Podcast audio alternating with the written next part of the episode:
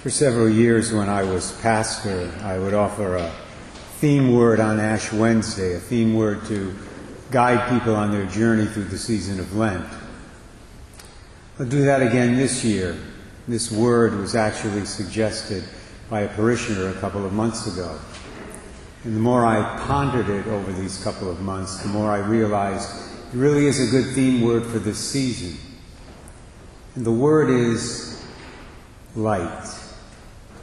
Lent is a time to let the light, the light of Christ, more fully into our lives.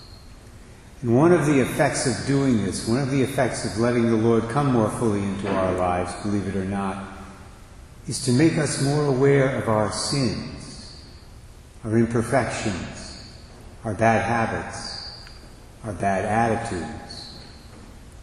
And that's good. It may not sound good, but it is.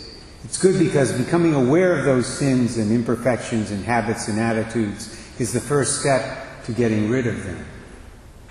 I don't think many Catholics understand that becoming aware of your sins is actually a sign that you're growing closer to Jesus.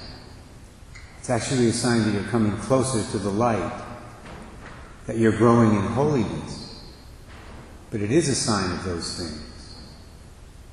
Bishop Fulton Sheen used to have a great analogy to illustrate this truth. He used to say that if you take a portrait, a painting, and look at that painting in dim light, with the light source far away from the portrait, the painting will look pretty good. All the colors will appear to blend well, the brush strokes will look smooth. But if you take a very bright light and bring it up close to the portrait, the very same portrait, then you'll see all the imperfections.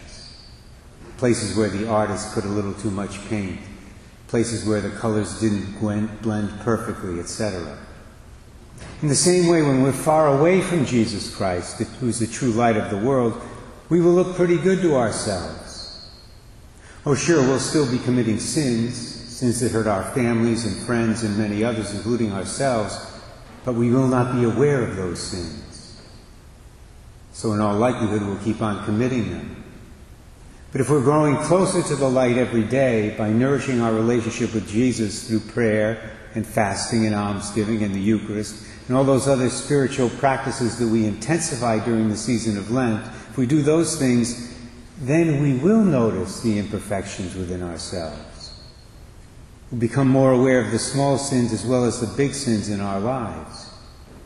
Which, as I said earlier, is really great. Because becoming aware of them is the first step to getting rid of them. It's the first step of getting them out of our lives.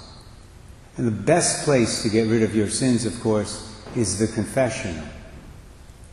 I said earlier that Lent's a time to let the light of Christ more fully into our lives. But the light of Christ cannot coexist with sin because sin is darkness, spiritual darkness. That's why we're encouraged to make a good confession during the season of Lent, to get rid of whatever darkness is present in our soul so that we can be more open to the light.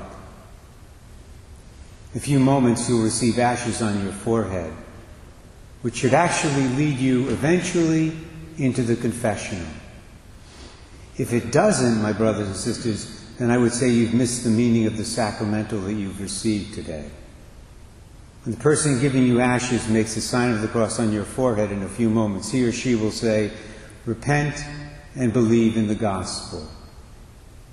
Until a few years ago, they used to say, Turn away from sin and be faithful to the gospel. We turn away from sin most definitively and most completely when we make a good confession. To turn away from sin in confession is to reject the darkness. To be faithful to the gospel is to love and to obey the true light of the world.